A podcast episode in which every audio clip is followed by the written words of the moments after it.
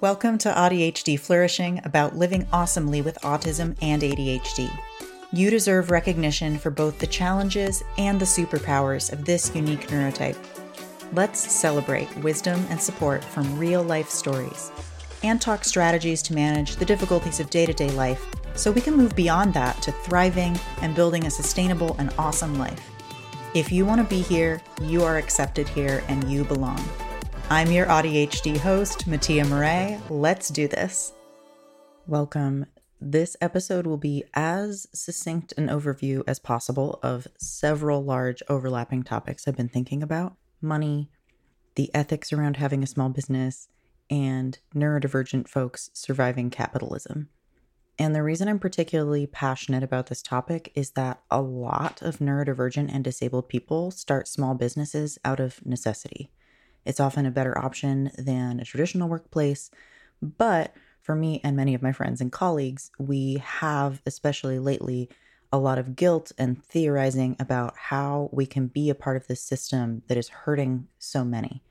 Ultimately, one of my larger points is that as long as we're not exploiting others for profit, making money through some kind of exchange of goods or services seems like an ethical enough way to survive capitalism. That's where my brain's at right now, at least. Zooming way back to my first entrepreneurial venture, I learned how to crochet when I was six years old. I would crochet these flat circles, stitch them together, and then crochet a shoulder strap. So I created my own pattern basically for a little coin purse. And then not long after that, I would sell them to old ladies in the park, usually for a dollar or two. And then I started teaching piano lessons when I was 11 to other kids. And I think I started at $4 for a 20 minute lesson, which is very cute. Although I'll also point out that means that per hour, that was still more the minimum wage.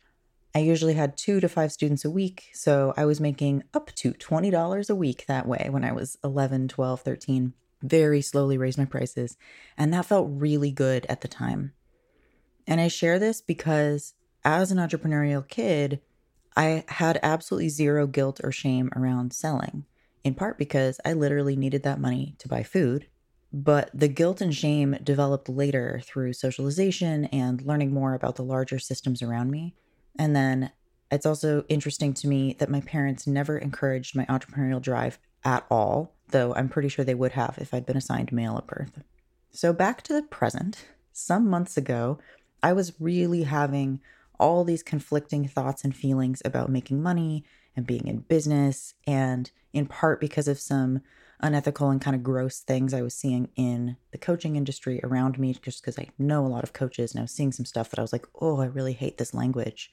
So, a handful of coach friends with some similar feelings gathered for a chat about money, and it was super great. So, we've just kept meeting and we've had these ongoing conversations that have been incredibly useful to me that group of like minded, mostly politically radical people who also have service based businesses has really helped me think through the practical applications of my own values in real time. It also gave me emotional support for making some changes this year. For example, I gave out way more scholarships than my business can technically support. So I'm making a lot less money this year, but it also feels aligned with my values. And this is kind of the broader concern that I have seeing other disabled and neurodivergent and or otherwise marginalized people because of this guilt and because we're wanting to help people and you know giving away what we have as we can and just being that you know community minded wanting to help people. It's great and lovely. And also if you don't have backup like in my case I have a nesting partner who makes more money. If you don't have that backup then you know, if you are the sole provider for your family and you are having the same concern or guilt that I've been having, then I, it can really be harmful, I think, to not be able to survive capitalism, you know, through the current means that we have to do so. So that's really what I'm talking about today is kind of this difference between making money out of necessity as opposed to the feeling of never having enough and always pursuing more and growth at any cost, which is, you know, late stage toxic capitalism. I'm going to walk you through some of these larger points I've been thinking about. And as always, this is just a snapshot of where my brain is at the moment. I'm sure my ideas will continue to evolve and change, This is not prescriptive, as in, you don't need to take on any of my ideas or actions. One of my intentions is to hopefully give some emotional relief to anyone who's feeling uncomfortable making money within the system. Because, yes, it is a problem, but I also want us, us meaning anybody who might be listening to this, to survive late stage capitalism and be part of building something better. And not to be too dramatic, but our lives literally can be at stake when it comes to healthcare and housing, and especially if you have other identities that cause you to be discriminated against in housing and healthcare and work. You know, there's just so much going on around us that is essentially conspiring for us to die. I mean, it's it's really frustrating and I am losing friends and there's a huge part of me that of course just wants to like flip the table and kind of start over, but I also recognize very much so that whenever that happens, whenever there's something along the lines of a revolution, something very significant, fast change, it hurts the most marginalized people first. So, again, a lot of what I think about is how can I help people like me survive this next stretch and, you know, hopefully build a life for themselves in the meantime that makes them not be miserable day to day. So, I know that's a big topic and a big ask, but that's kind of where my thoughts are coming from. Just that's my foundational point where my brain was at when I really started to dig into these questions. So, my first big point is as I said at the beginning, neurodivergent and disabled folks often start businesses out of necessity. Many small businesses are also started by women with caretaking duties, so women who are taking care of children and or elderly family members, and so they need something flexible and that allows them to work from home. A lot of the people starting small businesses in the US have one or more financially marginalized identities, meaning they have been either directly discriminated against when it comes to pay and or they're likely to receive less salary over a lifetime often by a very significant amount. I was intending to look up some of these statistics, but I didn't have time to research to my own standards, so you can go look these up, but over time I've seen numbers on some of the following. One was contrasting how much money white men borrow to start businesses versus everybody else how little money most women owned businesses make in a year, stats on how many small businesses last more than a handful of years, etc. There's these sort of broad numbers out there that basically a lot of small businesses really struggle. And overall, white men are a lot more likely to receive significant external support for their business and have it make more money, and especially more money for them personally.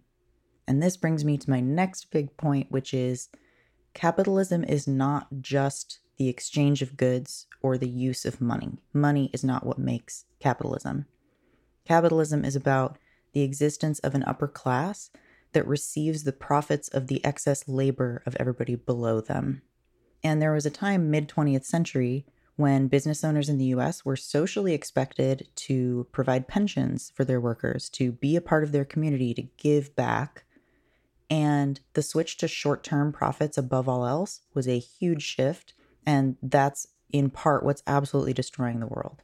So even if you are generally anti capitalist, as I am, there is even this recent, relatively recent, as in a matter of decades or, you know, a generation or two, change where this focus on short term profits above all else and just extracting as much excess labor as possible, the, the profit from that, that is what is so extra terrible, right? And that's what I mean when I say late stage capitalism is what's happening right now in this totally unsustainable way. And one thing I've heard people be excited about and that I'm excited about is the development of new technology, right? We're talking about this around climate change and you know, AI does have some potential to do cool stuff. However, it's not going to help us, the regular people, work less, or have a better life because the system is designed to extract all of the profit from our excess labor. So the development of new technology will automatically siphon that profit to the upper class as long as we have this current system of short term profits above all else. And this will continue unless the lower classes and the disempowered, i.e., the vast majority of us rise up in some form and, at the very least, create unions and drive regulatory processes. As two examples of how this is not happening right now, many states are trying to make it so children can start working again. They're trying to soften child labor laws. And as this is happening, children are dying. Uh, this is a headline Third teen worker killed in industrial accident as states try to loosen child labor laws. Uh, there was a 16 year old boy in Mississippi, and then two other minors had died on the job in Missouri and Wisconsin in the weeks before that. Also, Texas got rid of mandatory water breaks, and several older workers died within weeks of that because of dehydration on the job. Dying is obviously the most extreme example. We're not talking about wage theft and all of the other terrible things that happen at work, but the fact that these people who are dying because of this lack of regulation that that's just considered acceptable within the larger system. That's the problem right? Our literal lives don't matter. We're seen as fodder. We are seen as interchangeable just bodies to do work. So this current labor movement right now with unionizing is absolutely crucial. The rich do not give up money or power without pressure and even the ultra rich who are donating are typically giving up just a tiny fraction of their money and none of their power. Because this is not just about money, it's about the conjunction between money and power. And yes, this is a huge topic. If you're interested in it, one podcast I've been listening to lately that I really like is Moneyless Society. And then to come back to the small business side of things, we've been talking about kind of the big picture, but to come back to sort of the, you know, what I'm doing day to day, by adulthood, I started to feel guilt about charging money, making money, especially in my work, either directly helping people or as an artist, because those are both very undervalued in society. And a lot of people think you should be doing those things for free. But at this point, based on a lot of what I've shared with you today, I feel less guilt about the direct exchange of services or products for money, like my time for someone's money. That feels so much better to me than this idea of creating a business that scales and profits off of the excess labor of others.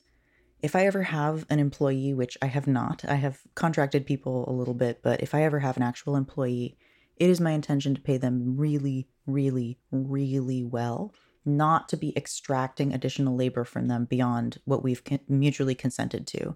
And I know there's no way to eliminate that power dynamic entirely, but again, in this big picture, we have capacity, certainly in the US, for something like universal basic income to provide everyone a minimum of $100,000 a year. Universal basic income or the social supports don't have to be at poverty level. Disability doesn't have to be at poverty level. We have the food, we have the housing, we have the cash.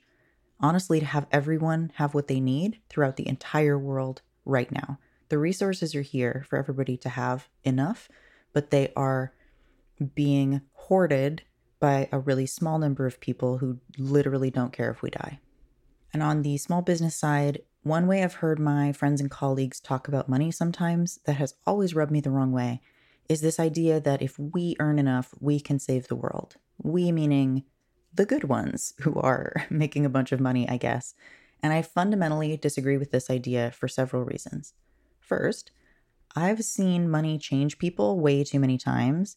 I think once you get that taste of not just the money, but the power associated with it, it becomes a lot harder to empathize with people for whom $20 is the difference between eating and taking meds and not.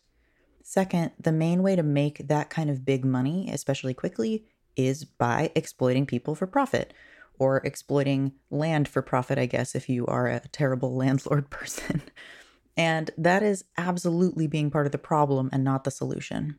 And then, third, when the rich do donate their money, they're usually donating to 501c3 nonprofits because of the tax benefits. But the nonprofit industrial complex is just as problematic in many ways as the for profit world. So, just donating excess money you make is not changing the system if you're just feeding right back into the same system. If I have any kind of conclusion at this time, it's that while money may well be the problem, I'm reading the Moneyless Society book right now, in the context of trying to survive capitalism, simple exchange of goods and services for money is not the same as exploiting and maximizing the excess labor of others for profit. Most of us with small businesses are making well under $100,000 a year. For full transparency, I've only made over 100K one year in my life, and I will make less than that this year because of how I've deprioritized making money and I've given a lot of scholarships because I wanted to and the need was there. My hope for this episode is that if you have a small business or if you're just employed or if you're on disability, any way that you are getting money out of this current system that we're in, you can start to put aside some of the shame and guilt around charging money, receiving money, having your needs taken care of in whatever way they're being taken care of. Because if we, with all of our identities, can support ourselves through self employment or small business or again, any other way that that money is coming to us, if we can have that autonomy, if we can create accessible spaces, and if we can be happy with enough, to me, that's about as ethically as I can survive capitalism right now. And the being happy with enough part deserves its own point because a lot of what's helping me right now is knowing that once my needs are met, I really do have capacity to give. And that's not just giving money, that's giving time, expertise, co regulation, and having capacity to really be present as a part of community. This current round of self employment for me in the past few years has been incredibly nourishing and healing because of the self kindness I bring to myself around it, and because I'm explicitly building my business in a way that works for my brain.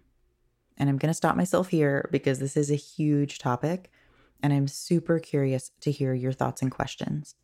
You can share those over in the transcript doc linked below. There may be a delay getting the transcript up for individual episodes, but hopefully they'll be there within a few days of posting. Or if you want to dig more into this conversation, one place you can do that is in the AuDHD Creatives and Entrepreneurs Facebook group. It's a space I created because I wasn't finding another one like it. And you're welcome to be there if you're autistic, ADHD, both, or just generally neurodivergent and not quite sure where you fit in. If you want to be there, you're welcome. It's a pretty chill space, and some of my good friends are in there. And we don't have any huge goals or anything. It's just a space to ask questions. And I think the conversation in there is really great. So I'll link that in the show notes as well. And I'll talk to you next week. Thank you. I hope that sparked some ideas or possibilities for your own adventure. If you'd like to connect, I invite you to join my group of rebels in the free Facebook group AuDHD Entrepreneurs and Creatives, an affirming space for autistic and ADHD creators. You're welcome to share offers, ask for feedback, and seek new collaborators. It's a space I was looking for and not finding, so I made it myself. And it's fine to join if you're still questioning your neurotype or if you're not actively entrepreneurial right now. That link is in the show notes, or you can search AuDHD Entrepreneurs on Facebook.